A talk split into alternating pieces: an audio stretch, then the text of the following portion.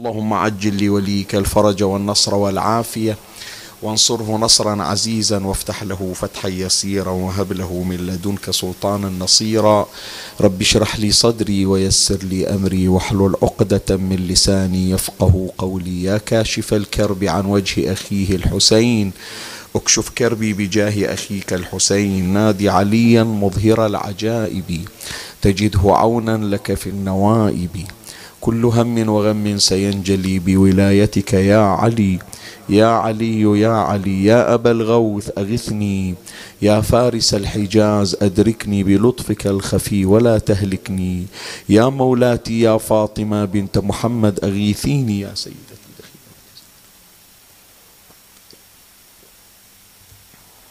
الحمد لله رب العالمين صلى الله عليك يا سيدي ويا مولاي يا رسول الله. صلى الله عليك وعلى آلك الطاهرين.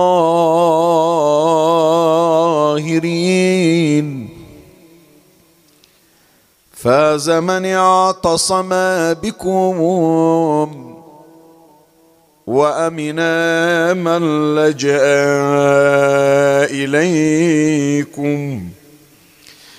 يا ليتنا يا ليتنا كنا معكم سادتي فنفوز فوزا عظيما.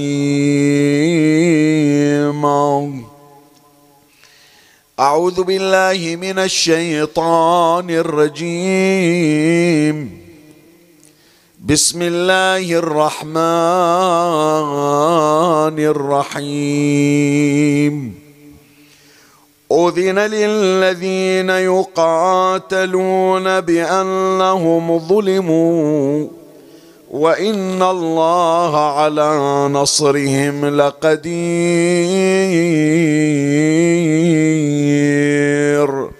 امنا بالله.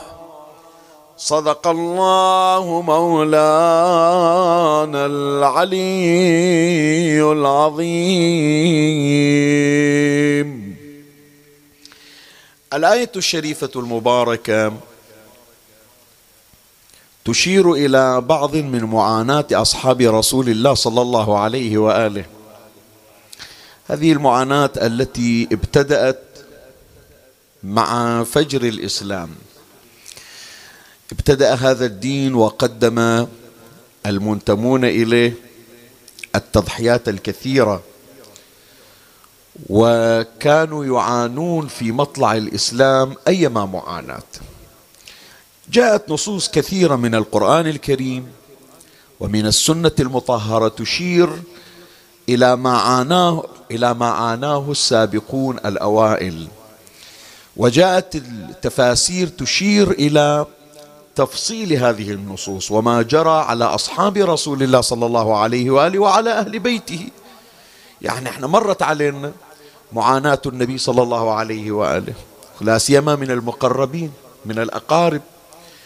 كيف أن بعض أقرباء النبي وقد ذكر القرآن بعضا منهم كانوا يؤذون النبي صلى الله عليه وآله. يؤذونه بالضرب يؤذونه بالشتائم يؤذونه بإلقاء الفضلات وإلقاء القاذورات على باب داره. وكان هناك أذى نفسي يعني مره الأذى يقع على النبي نفسه صلى الله عليه وآله. ومرة يأذون النبي بإيذاء المقربين إليه. مثلا بنات النبي صلى الله عليه وآله. كن يؤذين من أزواجهن حتى يدخل الألم على قلب رسول الله صلى الله عليه وآله. أو أحيانا لا الشخص المقرب من النبي من أصحابه يضربونه قدام مش راح تقدر تسوي؟ إحنا ما نقدر نوصل إليك لأن عمك الحمزة وعمك أبو طالب يمنعونا. بس إحنا عدنا من عبيدنا اللي هم اتبعوك وهذول أحباء إلك وهذول مقربين إلك فإحنا ندخل الألم على قلبك بإيذائهم. هذا كان من ضمن معاناة النبي صلى الله عليه وآله. وكثير من هذه القضايا مرت على النبي مرت على أهله مرت على أقربائه مرت على أصحابه وأصدقائه. ومن ضمن الآلام التي مرت على رسول الله صلى الله عليه وآله آلام تقع على أصحابه بحيث أنه في كل يوم تقريبا كان أصحاب النبي صلى الله عليه وآله يأتون إلى النبي ويخبرونه بما جرى عليهم. راح أذكر لك ما يذكره الشيخ الطبرسي على الله مقامه. في مجمع البيان الجزء السابع صفحة 156 في تفسير هذه الآية التي قرأتها. اللي هي آية رقم 39 من سورة الحج. أذن للذين يقاتلون بأنهم ظلموا وأن الله على نصرهم لقدير. راح أذكر لك ما يقوله الشيخ الطبرسي في تفسيره. قال وكان المشركون يؤذون المسلمين ولا يزال يجيء مشجوج ومضروب إلى رسول الله. كل يوم يجي واحد إلى النبي الدم ينزف من عنده. أو ما يقدر يتحرك لو ملطم على وجهه لو أفرض مثلا جسمه مورم. وحط في بالك الضرب مرة يكون في أي بلد آخر وهذا مؤذي. اليوم يجيبون لك مقطع فيديو أو صورة إلى شخص مثلا متأذي قطعا يترك أثر سلبي في قلبك. لكن لما يراونك بشخص مثلا يضرب في يوم العيد زين شو؟ لا هو كله ضرب. لكن في يوم العيد يفترض أنه الناس تتوقف عن الإيذاء هذا يوم فرحة ويوم سرور. شلون أنه الضرب يقع في هذا اليوم؟ قطعا الأذى يكون أكثر. النوب يراونك مقطع إلى ضرب في المسجد. مو في طريق مو في شارع. في شارع يمكن شايف أنت صور. لكن أنه أناس يضربون في المسجد لا حتما حتما يكون الأذى النفسي أكثر. فما بالك إذا كان الضرب يقع في المسجد الحرام وفي موسم الحج؟ يجونك أشخاص تشوفهم مدمايين وش صاير بيكم؟ وين مضروبين؟ يقولون ضربونا عند الكعبة. وفي موسم الحج وفي الطواف. قطعا الأذى يكون أكثر. ولهذا يا إخوان الشيء بشيء يذكر. لإمامنا الحجة بن الحسن لذكره صلوا على محمد وآل محمد. وعجل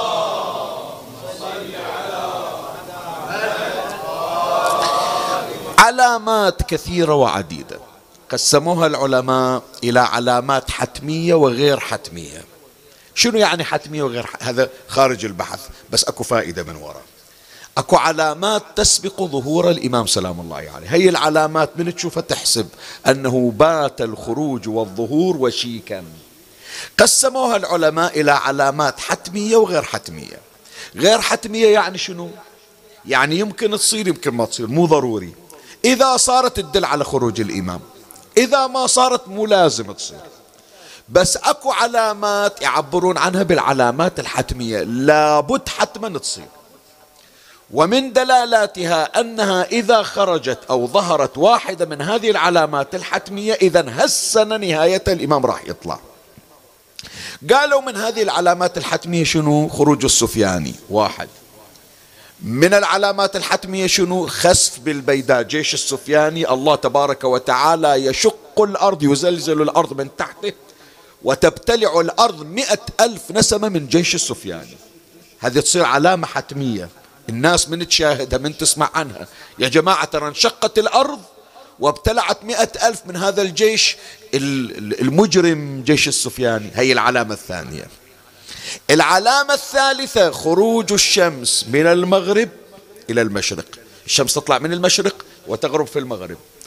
ذاك اليوم لا يشوفون الشمس نص الليل وإذا طالع الشمس من جهة المغرب عائدة إلى المشرق. إذا صارت يعني في تلك السنة سيخرج الإمام.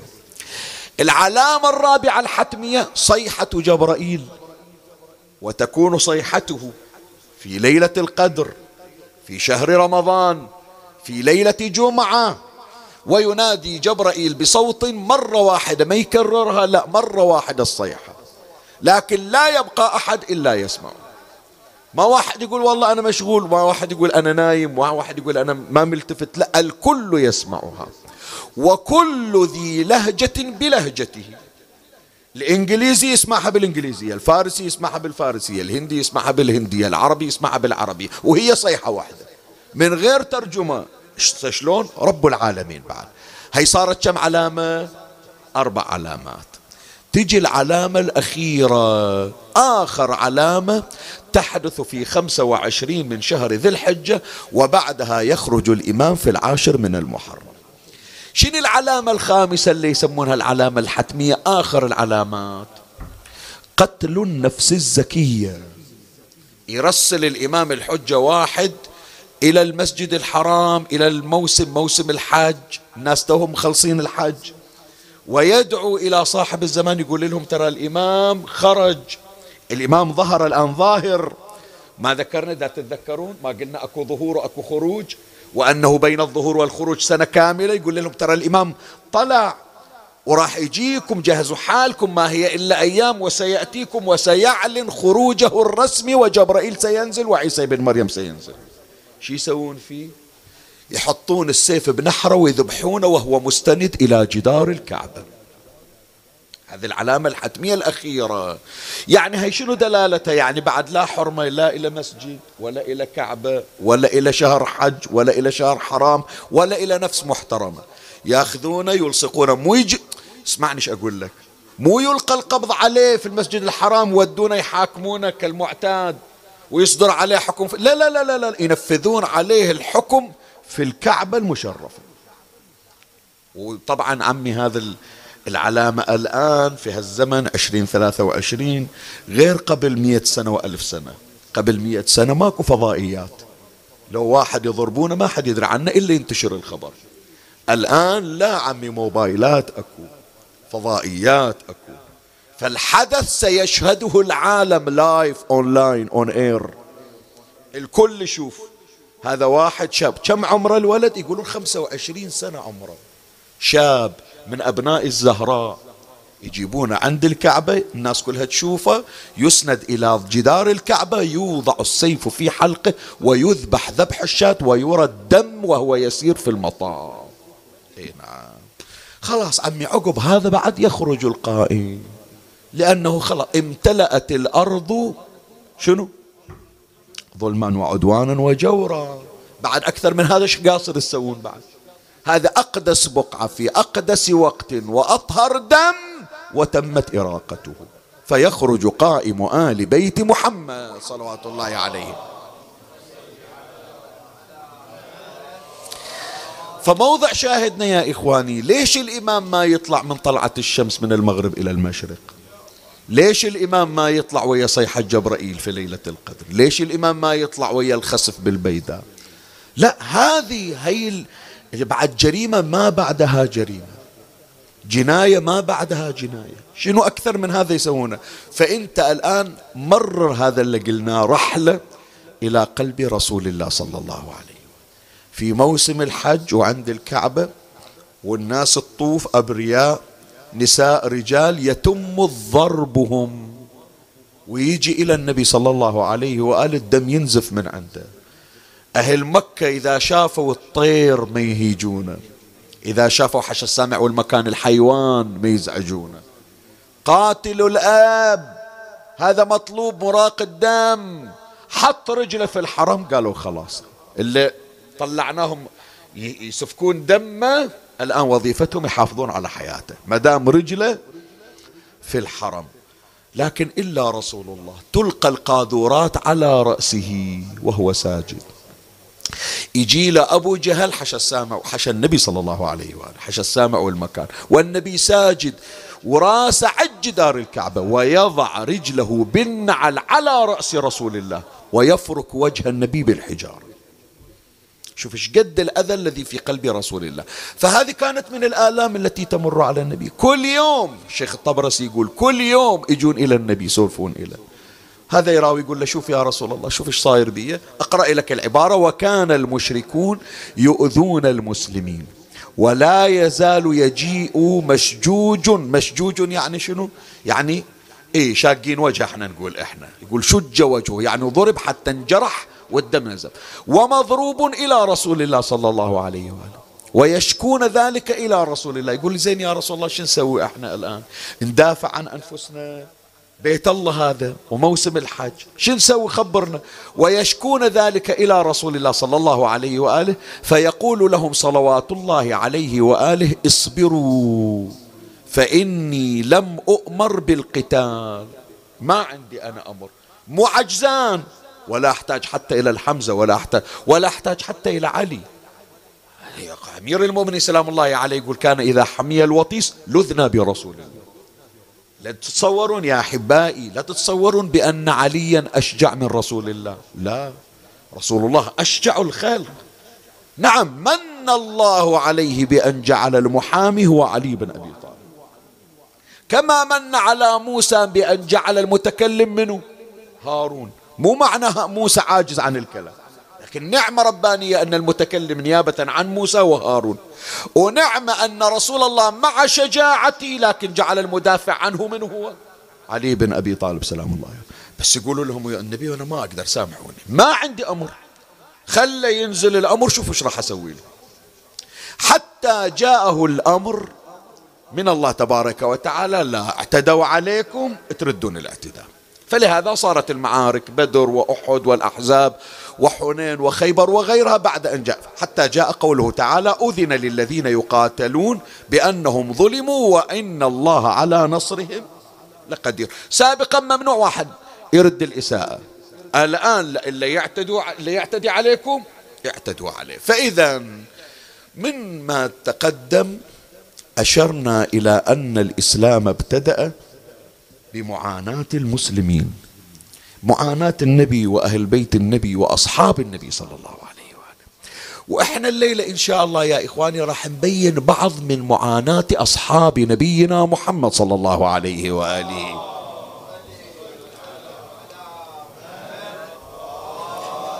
ليش أنا راح أطرح هذا الموضوع؟ غرضي من هذا البحث شنو؟ دوافعي من إثارة هذا الموضوع شنو؟ أولا حتى نبين أن هذا الدين يا إخواني لم يأتي على طبق من ذهب. قدموا تضحيات. أمير المؤمنين سلام الله عليه جسمه من رأسه إلى قدمه مصاب بالجراحات. وهي قلتها وأرد أقولها. إحنا مرت علينا يوم شهادة أمير المؤمنين. متى كان يا جماعة؟ منو يقول لي؟ في شهر رمضان مو تمام؟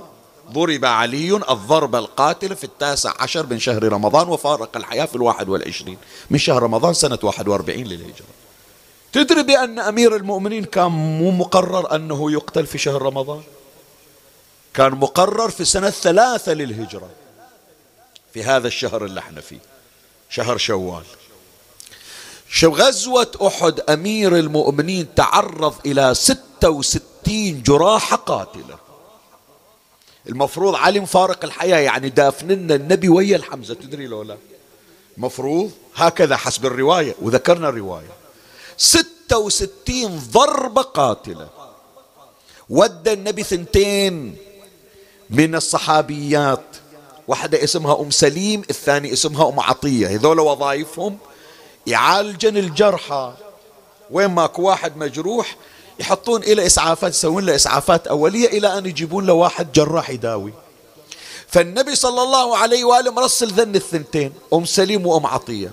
داوين عليا. سبع كتايب علي رادنها بروحه. سبع كتايب.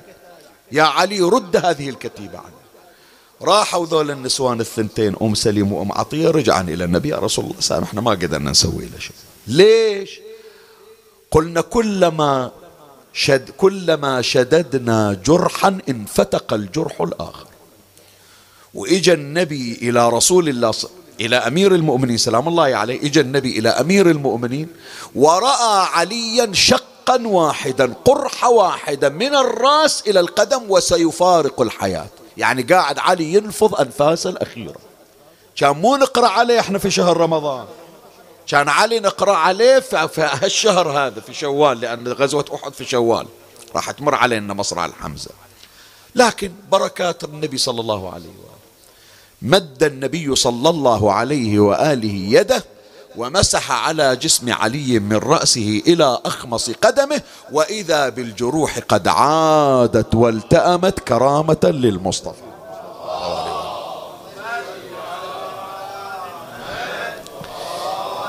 زين غير هالستة وستين ضربة. غير هالستة وستين ضربة. يوم اللي حطوا علي على المغتسل ألف جراحة في ظهر علي. ألف جراحة. في مقدم جسم علي عليه السلام. لا علي ما جت ضربة في الخلف. علي كرار غير فرار لا يلحق أحد عليا.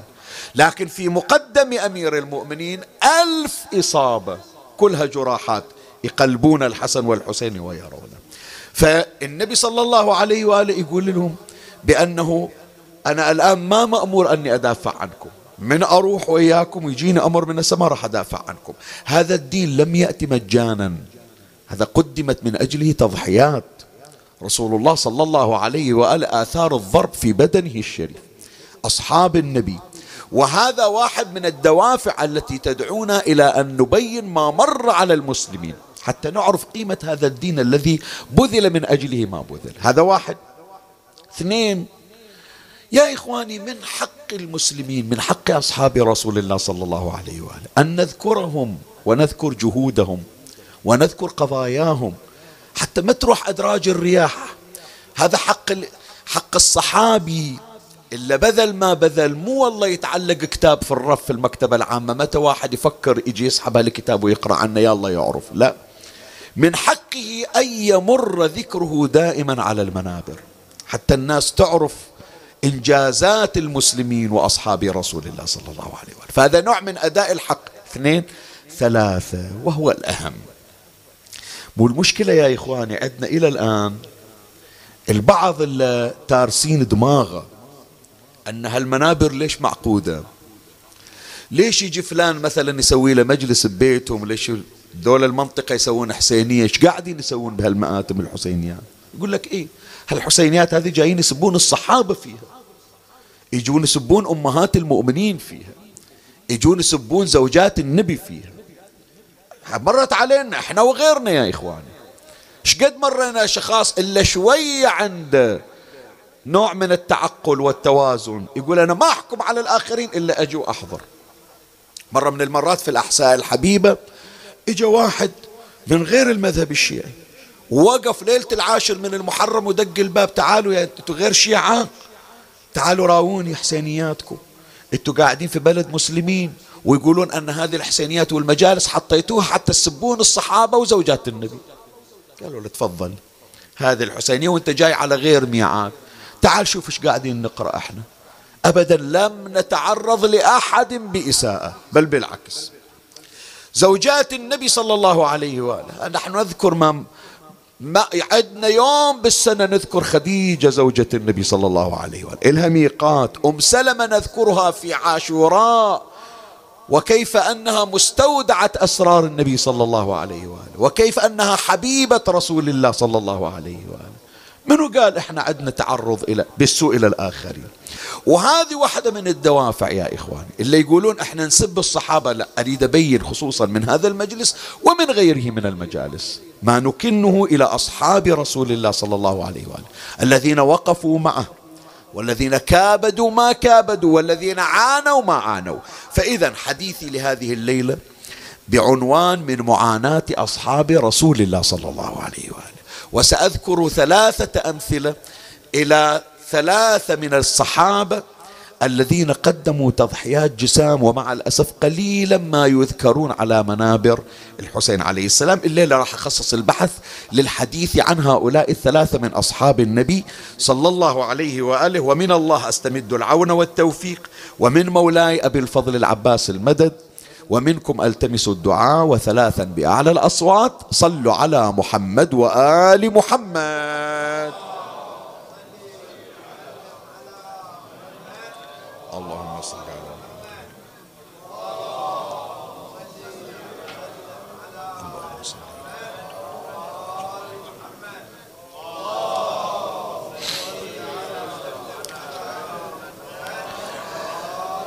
مولاي الكريم أنت حيثما كنت اسمعني وفرغ لي قلبك وأعرني سبعك وأقبل علي بكلك. عنوان البحث من من معاناة أصحاب رسول الله صلى الله عليه وآله. وسأذكر نماذج ثلاثة أمثلة ثلاثة إلى بعض من أصحاب النبي. عانوا ما عانوا. وآلامهم فعلا مؤذية. وقليلا ما يذكرون على المنابر فأنا أريد أبينهم في هذه الليلة. أما الصحابي الأول من أصحاب رسول الله صلى الله عليه وآله والذي عانى وفارق الحياة من معاناته. هذا مع الأسف قليل يذكر مع, الاسم مع العلم بأن اسمه اسم معروف لكن قليل يذكر على المنابر. اسمه خباب ابن الأرت احفظ هذا الاسم وخلى عندك لأن هذا الاسم جدا مهم. واللي يتابع المجالس راح إن شاء الله نتعرض إلى بعد ليلتين. في حسينية أبو صيبع يوم الجمعة ليلة السبت راح نتحدث عن ولده عبد الله ابن خباب ابن الأرض. سبحان الله الأب فارق الحياة دفاعا عن رسول الله صلى الله عليه وآله ومن أجل الإسلام. وولده عبد الله ابن خباب ابن الأرد فارق الحياة هو وزوجته والجنين الذي في بطن زوجته من أجل التشيع. وراح تسمع أشياء يمكن البعض أول مرة يسمع من عندها خباب بن الأرت هو سادس شخص دخل في الإسلام ولهذا يعد من السابقين. أكو يا جماعة كتاب جدا مهم يا ريت اللي عنده عشق إلى المطالعة ورغبة وشغف في القراءة. أكو كتاب جدا مهم اسمه الطبقات الكبرى لابن سعد. كتاب جدا مهم مصدر هذا يعتبر مصدر مهم. وكتاب الطبقات يقسم المسلمين إلى طبقات حسب ما اتفق المسلمون. فلهذا أنت تشوف مثلا المسلمين يصنفون الصحابة في البداية. السابقون أول من دخل في الإسلام. أصحاب بيعة الشجرة أصحاب بيعة الرضوان البدريون هذه كلها طبقات. الطبقة الأولى يقولون السابقون يعني الذين قام الإسلام على عواتقهم الذين وقفوا مع رسول الله صلى الله عليه وآله. في الوقت اللي الناس كانت تشوف اللي يجي ويا النبي ويصير مسلم هذا تصادر أمواله ويعاني ويضيق عليه فضلا عن تعرضه إلى الضرب. بلال بن رباح هذا واحد من السابقين. إيش مر عليه يا جماعة؟ حصل ضريبة من وراء إسلام المبكر. عناء مو طبيعي. فواحد من السابقين إلى الإسلام من أصحاب النبي صلى الله عليه وآله يسمونه خباب ابن الأرت. الأرت شنو؟ لسامع هالاسم هذا. ما يعرف معنى الأرت شنو. الأرت مأخوذ من الرتة. الرتة شني الرتة هذه لكنة لثغة موجودة في اللسان. من واحد من يتكلم ما يتكلم متزن يقولون في لسانه رتة يعني ألكن. إحنا البحارنا يقولون يرضف في الحكي يعلج في الحكي. هذا يسمونه رتة في اللغة العربية. فأبو خباب من يحكي الحكي ما يجي متزن مخربط. فيقولون عنا أردت وعرف ولده خباب نسب إلى أبي خباب بن الأرت يعني أبوه عنده كان لكنة في لسانه. خباب كان سادس رجل دخل في الإسلام. ويوم دروا عنا المشركون قاموا بتعذيبه وأكثر شخص تعرض اسمعني أقول لك أحفظها الليلة هذه. أكثر شخص من أصحاب النبي تعرض إلى التعذيب. خباب بن الأرض. أعيدها لك وأحفظها. أكثر شخص تعرض من أصحاب النبي إلى التعذيب. خباب بن الأرض شوف بلال عذبوه عبد الله بن مسعود عذبوه عمار بن ياسر عذبوه. لكن بلال من راح بعد للمدينة؟ خلاص الألم مال التعذيب راح. عبد الله بن مسعود من سافر إلى المدينة من هاجر إلى المدينة الألم راح. هذا خباب بن الأرت أربعين سنة أو أكثر من أربعين سنة. لا والله خمسين سنة خلي أصححها. خمسين سنة. يسمون من البكائين النائحين. يجون إلى ورا خمسين سنة بالليل الناس نايمة يسمعون نياحة ويسمعون عويل وصراخ. إيش صاير؟ إيش عنده؟ قالوا هذا خباب. إيش في خباب أحد ضارب منه قال أثر التعذيب قبل خمسين سنة إلى الآن في لحمة. سامع أنت عن واحد مضروب من خمسين سنة يجون إلى وهو يون؟ إلى أن مات بعد خمسين سنة سنة سبعة وثلاثين للهجرة. يعني احسبها أنت من قبل أول سنة للهجرة 13 سنة من إعلان الدعوة وسبعة وثلاثين ف13 و37 كم صارت؟ خمسين سنة. فارق الحياة وهو يؤن من الضرب الذي وقع عليه. شهالضرب سؤال أسأل شهالضرب شهالضرب مش مضروب. راح يمر علينا طبعا أنا مو بس أذب الحكاية لا. راح يمر علينا مر على خباب. إلا بقى الألم إلى خمسين سنة يوجع. يعني أعظم من الجبل وهو عنده طاقة مو طبيعية. واحدة من الأشياء اللي يسوونها يجيبون درع من حديد يخلونه على النار إلى أن يصير جمر. ويلبسونه إياه وهذا الحديد المحمي ياكل بلحمة. يخلونه إلى أن يبرد. مو يلسعونه ويشيل. لا لا لا لا, لا. يشيلون الدرع هذا عقب ما يبرد. زين ما يشيلونه وإذا اللحم إيش صار فيه إي يشمون ريحة الشواء. زين حط عليه مرهم. حط عليه دواء. حط عليه علاج؟ لا. يجيبون الخل يصبون عليه. شوف التعذيب إلى أي درجة. يجيبون الخل يربطونه بالسلاسل. يعني اللحم بعد تو تو محترق فيربطونه بالسلاسل ويسحبونه على الرمل المالح. بحيث هذا اللحم تهرى بعد تهرى. صار عظم كتفه يبين.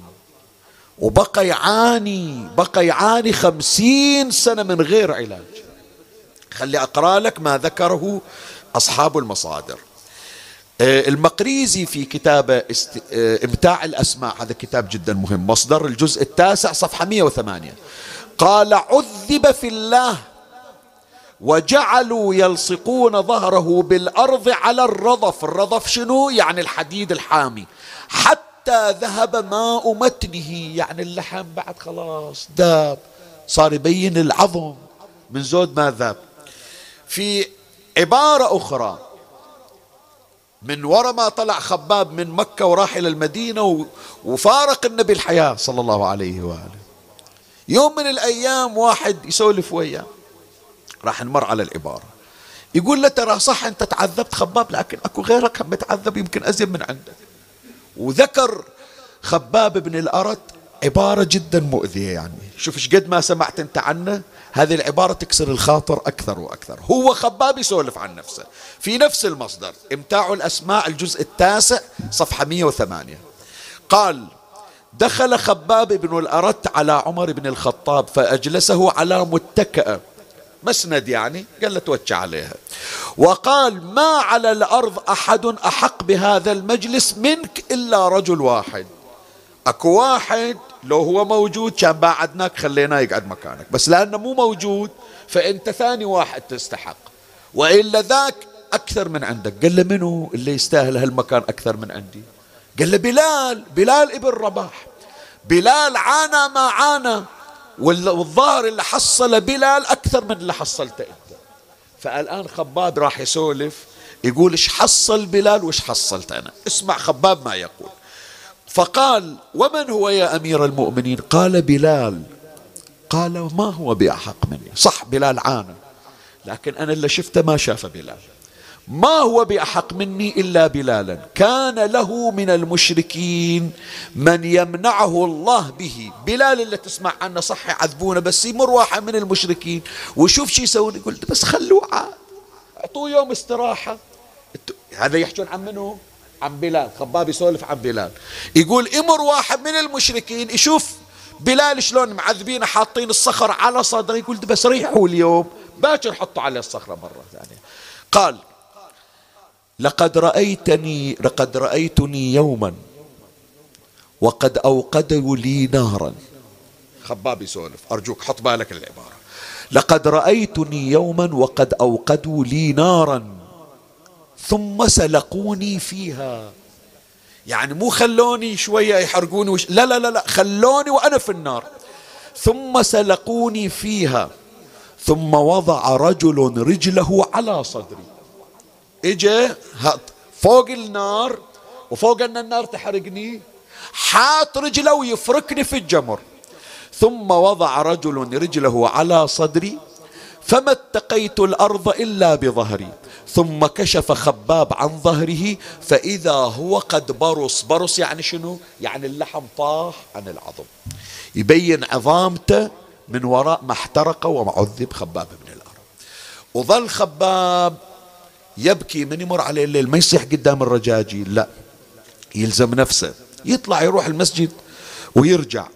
ومن يجي الليل هاج عليه الوجع. يسمعون الناس بكاء وعويلة. إلى أن خرج أمير المؤمنين سلام الله عليه معركة صفين. فإجا خباب بن الأرض ويسمع أمير المؤمنين يجهز الجيش يريد يطلع. قال له يا أمير المؤمنين سامحني تعرفني أنا ما قصرت وياكم. من أول بداية الإسلام أنا أدافع عن ابن عمك وعنكم. قصرت قال له حاشاك. قال له يا, يا أبا الحسن إلا هالمرة سامحني. ترى الوجع مأخذ مني مأخذ. كم عمره؟ ثلاثة وسبعين سنة. يقول لو عندي طاقة بعد أوقف على حيلي كان ما يحتاج توصيني.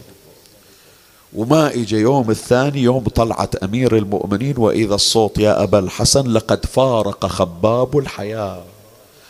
عقب ما اعتذر من أمير المؤمنين فاجى أمير المؤمنين بنفسه وصلى عليه ودفنه. وراح نسمع الآن ما جرى في المصدر وماذا قال أمير المؤمنين في حق خباب ابن الأرض؟ قال يذكرها ابن سعد في الطبقات الكبرى الجزء السادس صفحة 14 قال نزل الكوفة وابتنى بها دارا. وتوفي بها منصرف علي عليه السلام من صفين سنة سبعة وثلاثين. فصلى عليه علي ودفنه بظهر الكوفة وكان يوم مات ابن ثلاثة وسبعين سنة. من صلى عليه أمير المؤمنين وأهال التراب عليه أبنه علي بهذه الكلمة. قال رحم الله خبابا أسلم راغبا وهاجر طائعا وعاش مجاهدا وابتلي في جسمه أحوالا. يقول ترى مو هذا اللي تشوفونه؟ لا إحنا اللي ندري إيش مر عليه. عنده آلام ضامنها هذا اللي ما قدر يضمه. وابتلي في جسمه أحوالا ولن يضيع الله أجر من أحسن هذا واحد من أصحاب رسول الله وهذا بعض مما عانوه صحابة النبي صلى الله عليه وآله. المثال الثاني يمكن كثير من عندنا ما سامعين عن هالاسم هذا. خباب بن الأرض سامعين عنه. والما سامع عن خباب وقصته سامعين عن ولد إن شاء الله راح يمر علينا ورا ليلتين.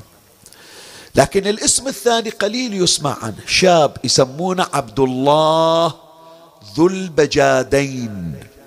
احفظ الاسم وخلي عندك. عبد الله ذو البجادين. هذا واحد من الذين عانوا من أجل الدين الإسلامي. إذا تسمع عن هذا الشاب جردوه من ملابسه حتى ما أبقوا عليه شيئا يستره. تصور وين صارت؟ يوم أسلم قالوا له ما نعطيك شيء. نجردك من هدومك نخليك عاري اللباس تماما. أو تترك الدين. قال له الدين ما أتركه. زين من الذي جرده سؤال؟ خباب عذبوه المشركون. هذا عبد الله ذو البجادين من الذي جرده من ملابسه؟ عما اللي رباه أخو أبوه. تخيل. ليس لشيء إلا لأنه آمن بدعوة النبي محمد صلى الله عليه وآله.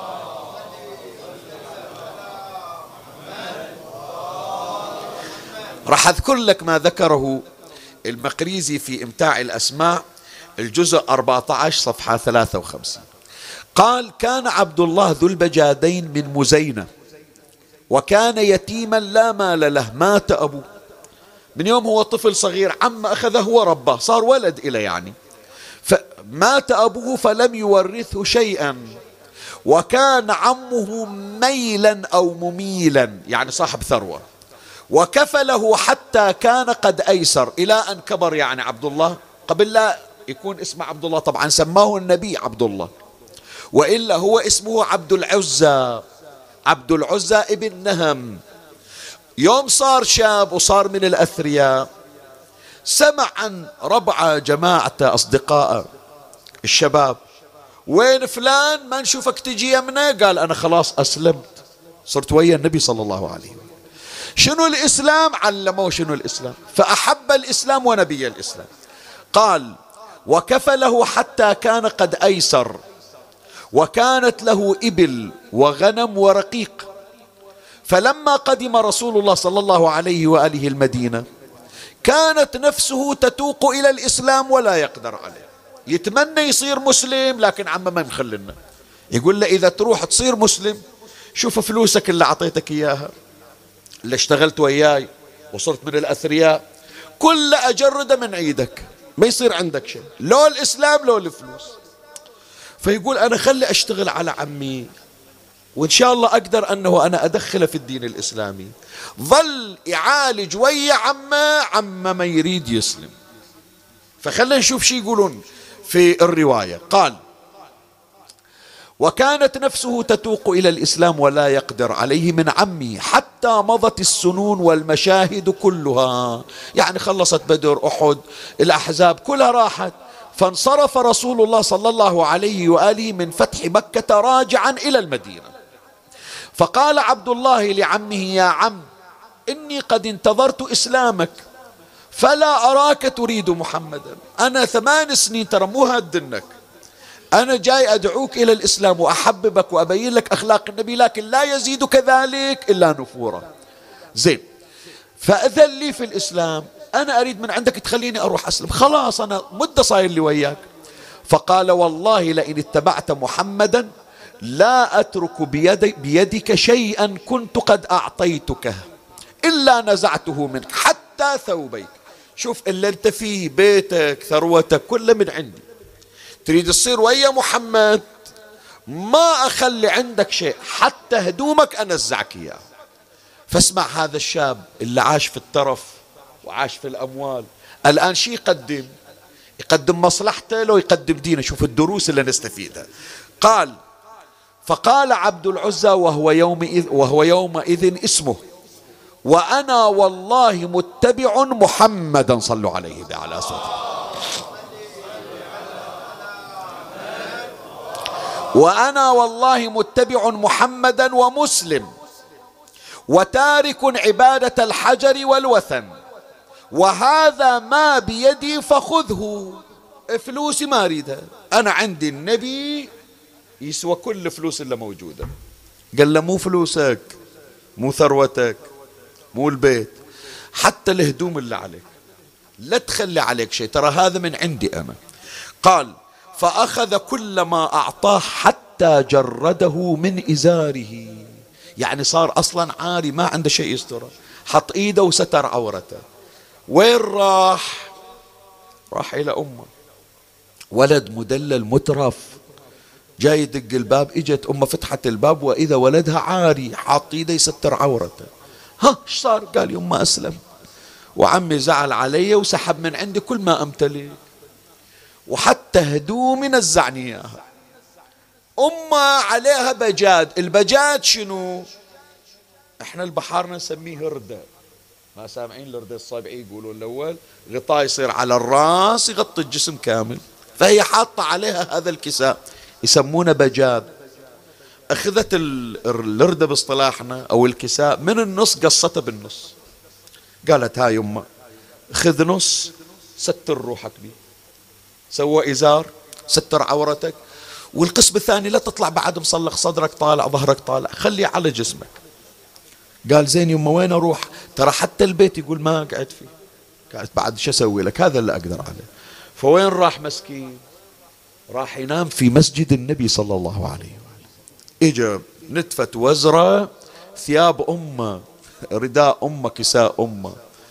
ونام في المسجد ما عنده مكان لا أكل ياكل لا ماء ولا لباس. شوف الإسلام عم شلون انبنى. حتى تعرف ما صنع أصحاب النبي صلى الله عليه وآله. قال قال فخذه فأخذه كل ما فأخذ كل ما أعطاه حتى جرده من إزاره فأتى أمه فقطعت بجادا لها باثنين فأتزر بواحد وارتدى بالآخر. ثم أقبل إلى المدينة فاضطجع في السحر نص الليل. الناس راحت بيوتها هو نايم وحده بالمسجد. ثم صلى مع رسول الله صلى الله عليه وآله الصبح. وكان رسول الله صلى الله عليه وآله يتصفح الناس إذا انصرف. يعني من يخلص من صلاة الصبح؟ يجي النبي يسلم عليهم ويشوف منو اللي موجود. كان يتصفح الناس إذا انصرف من الصبح. فنظر إليه فأنكره. ما أعرف واحد مصلخ. عليه إزار وقطعة على جسمه. فنظر إليه فأنكره فقال من أنت؟ فانتسب له قال له أنا عبد العزى ابن ذي نهم ابن عبد نهم. قال له لا أنت عبد الله ذو البجادين يعني ذو القطعتين. قال أنت عبد الله ذو البجادين ثم قال انزل مني قريبا. عندك مكان؟ قال له لا يا رسول الله جاي يبيت في المسجد ما عندي مكان ولا حد يريد. قال خلاص أنت محسوب علي. قاعد عند المسجد إلا آكلة أتقاسم وياك. شوف السعادة عمي. إلا آكلة أنا هذا الماعون أتشارك أنا وياك. وإحنا يجونا ضيوف هذه أكو هناك اسطوانه بمسجد النبي إن شاء الله الله يعطينا وياكم وتشوفونها يسمونها اسطوانه الوفود. يجون ساعات ناس فقرة ما عندهم شيء. يقعدون عند الاسطوانه من يجيبون للنبي طعام؟ يودي لهم فمن يجيبون للنبي طعام أو يسوون إلى النبي طعام؟ تقاسمه مع عبد الله ذي البجادين. شوية شوية قولتنا إحنا البحار نتحاطى طوله جابوا له هدوم وابتدأ يعلمه رسول الله القرآن. فأنت تخيل عمي واحد حافظ القرآن وحفظه وعلمه إياه نبينا محمد صلى الله عليه وآله.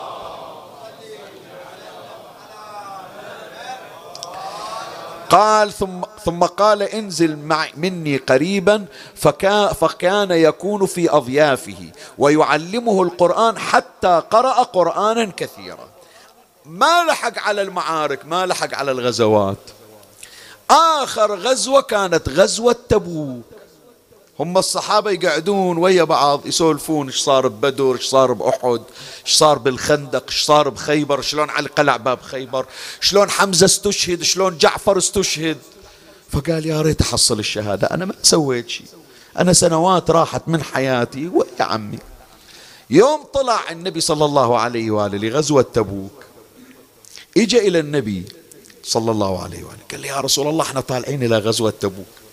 أنا أريد من عندك شيء يا رسول الله. قال له قول عبد الله شو تريد؟ قال له شيل إيدك ادعو لي بأن الله تبارك وتعالى يرزقني الشهادة.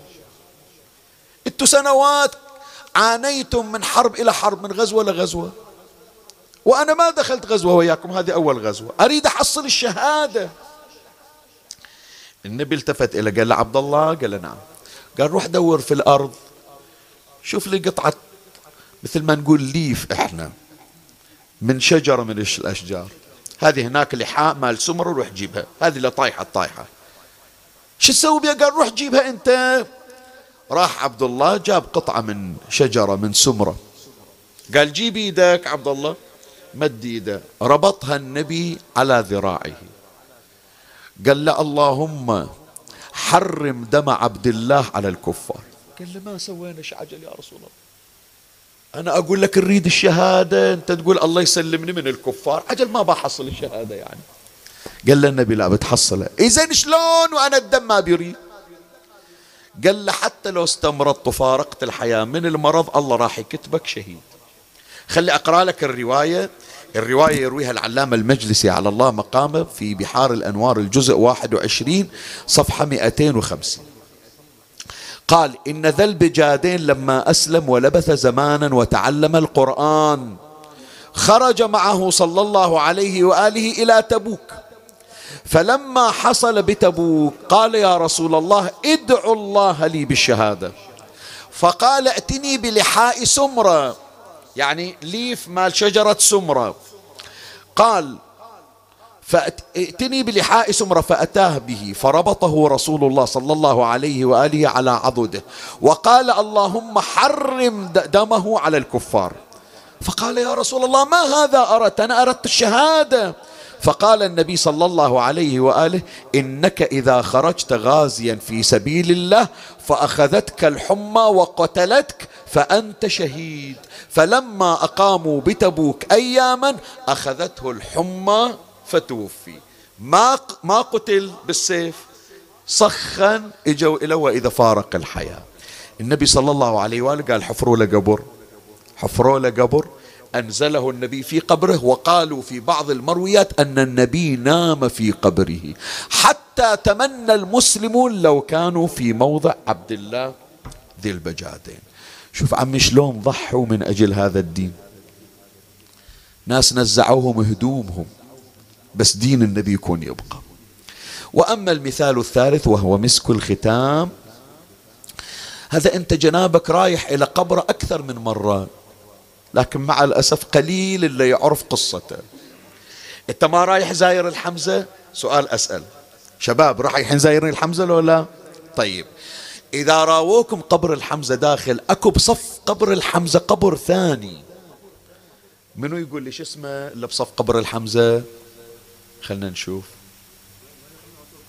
ها؟ ولو ما طبيت ما بعرف عنه. لو ما طبيت البقي عجل. ما أعرف أسماء الأئمة يعني. زين.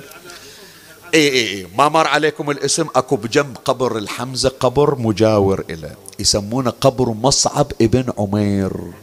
عدل إي. عندك الحمزة وقبر مصعب بصف الحمزة. وأكو هناك من وراء قبر الحمزة؟ قبر شهداء أحد. زين إحنا يهمنا منو مصعب ابن عمير. مصعب ابن عمير الولد المدلل من أجمل فتيان مكة ومن أصحاب الثروات ضحى بذلك كله من أجل نبينا محمد صلى الله عليه وآله.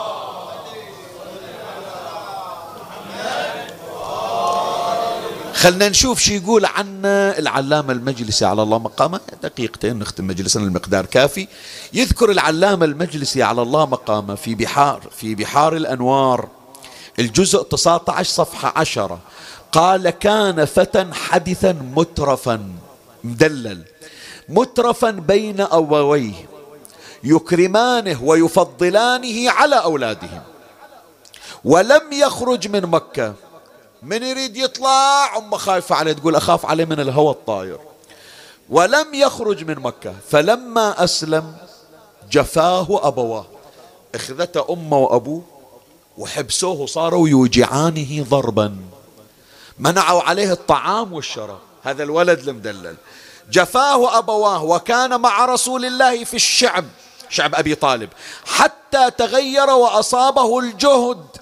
وأمره رسول الله صلى الله عليه وآله بالخروج. قال له اطلع لا تموت ما تقدر من زود الجوع ما عنده شيء ياكل.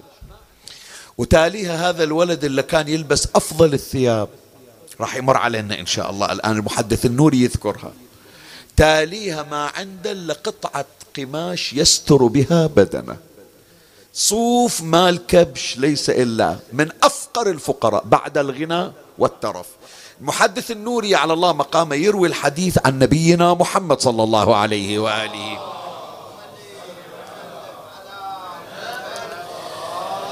قال لما أقبل عليه مصعب ابن عمير وعليه إهاب كبش مو جلد شوية صوف يستر به جسمه.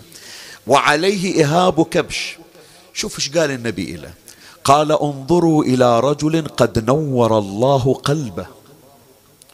ولقد رأيته وهو بين أبويه وهو بين أبوين يغذيانه بأطيب الطعام وألين اللباس فدعاه حب الله ورسوله إلى ما ترى.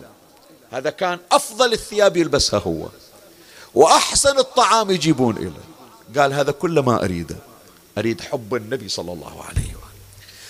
قتل في غزوة أحد سنة الثالثة للهجرة مثل هالشهر هالأيام هذه يعني. اجوا إلى وهو قتيل صريع. يقولون عليه نمرة. نمرة شنو؟ يعني قطعة قماش طولها ذراعين ثلاثة.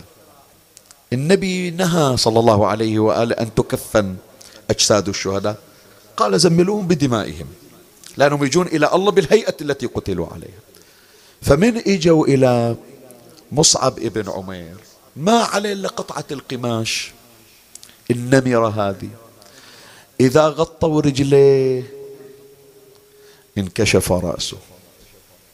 إذا غطوا رأسه انكشفت رجله. من بعد الدلال وأفضل الثياب ما عنده حتى جفن ما عنده حتى قطعة قماش يستر إجوا إلى النبي قالوا له يا رسول الله مصعب ابن عمير هذا الولد المدلل ما عنده ست ما عنده ستر وقت الموت يستره قال لا أنا أقول لكم شو تسووا جيبوا هذه النمرة وغطوا وجهه وإذا طلعت رجلينا شوفوا شوية من الحشائش خلوها عليه. زين يا رسول الله ليش ما نخلي وجهه مكشوف قال ما يصير. ميت ووجهه باين للناس. ماكو جنازة يخلونها. إلا يغطون وجهها. فدوة إلى دموعك أروح فدوة إلى هالولاء أروح عمي شيخ ياسين القاري أنت القاري. يا رسول الله أخذتك, أخذتك الحنان والشفقة على مصعب والحال رأسه على الجسد. يوم إجوا إلى ذول اللي إجوا كلهم أحباء كلهم أخذهم الحنان عليه. ما رادوا يمشون عنا إلا مغطينا.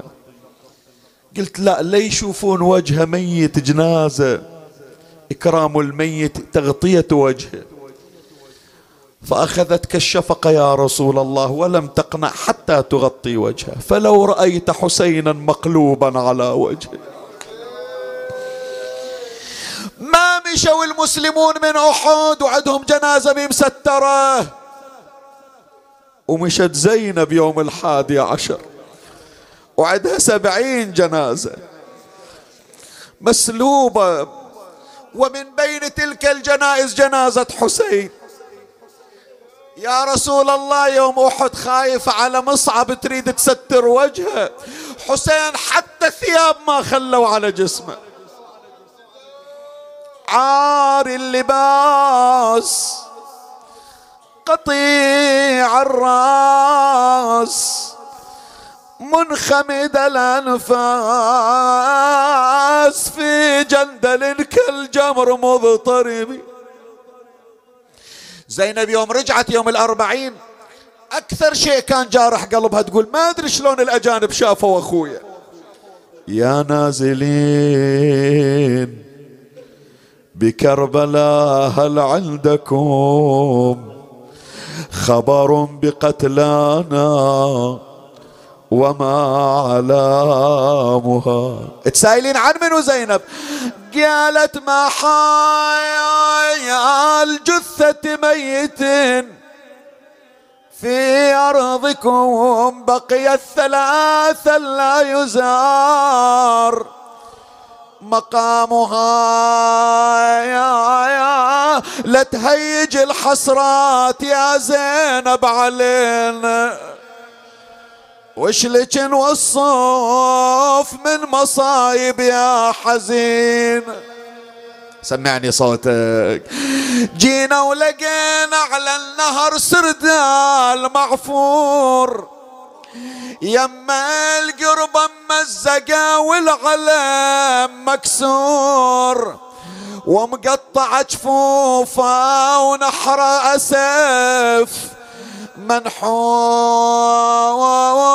هيج مصامع هيج مشاعرنا وغصوب عنا مشين. بعد الشفتون. وشفنا يا زينب جسد محزوز الوريده نايم على جنازة يا فخر النساوي. قالوا يا زينب قالت يا نسوة هالجنازة جنازة حسين. واللي بصف المشرعة حامي الضعين. إلا فاقد له ولد خاف يأذيه البيت. وشفنا ولد مثل القمر نوره يتلاله حتى جمال المصطفى يشبه جماله ما تنحصى جروحه معفر على شماله اي وبعد شباب وأظن جسمه ذابحين ولي شفنا شفنا شباب وشفه من دم خضيب. عريس شلنا وزفته يمكن قريب. الله يعين الفقدة وراحت غريبة ما ظلت بين العريس والذبح يومه. سمعني صوتك نريد نختم. وشفنا يا زينب جسد مرمي فوق تربان. ويصيح من نحر أنا المذبوح. عطشان أنا اللي صارت جثتي للخيل. ميدان صعدت على صدري خيول الأعوجي. البيت إلك ها كلهم بلي روس وحزني عليهم. ما حد دل من الخلق صلى عليهم إلا طيور من السما الظليل. عليهم واجسادهم داست عليها العوجي وين بتروحين زينب؟ إلى أي قبر بتبدين من أي قبر هذه عندك قبور سبعين قبر. تروحين إلى أي قبر قالت واحد مسوى علي جميل أروح أتشكر من عنده أول بدي بيه وتالي أروح إلى قبر ابن أمي. وين بتروحين؟ وصلناكم يا أبو فاضل. ولا جيتوا تنزلونا وهذه الروس جبناها ومنكم نطلب ال... على على وراس حسين سمحوا لي ليش تراه مكسرة سنونه يا بطشت الذهب كسرها. يزيد وتنظر عيوني. يا دافن الراس عند الجثة احتفظوا بالله لا تنثروا تربا على قمري. لا تدفن الطيف إلا عند والده فإنه لا يطيق اليود. في الصغر لا تغسل الدم عن أطراف لحيته. خلوا عليه خضاب الشيب والكبر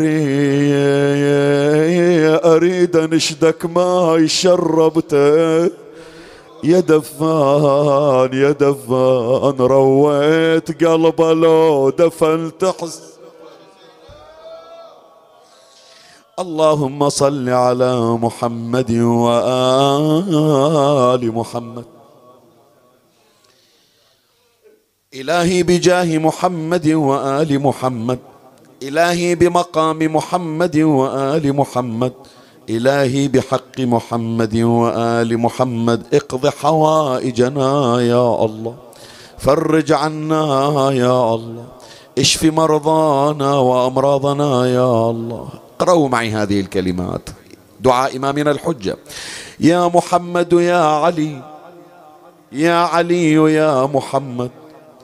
اكفياني فإنكما كافيان وانصراني فإنكما ناصران. يا مولانا يا صاحب الزمان الغاوث الغاوث الغاوث أدركنا أدركنا أدركنا الساعة الساعة الساعة.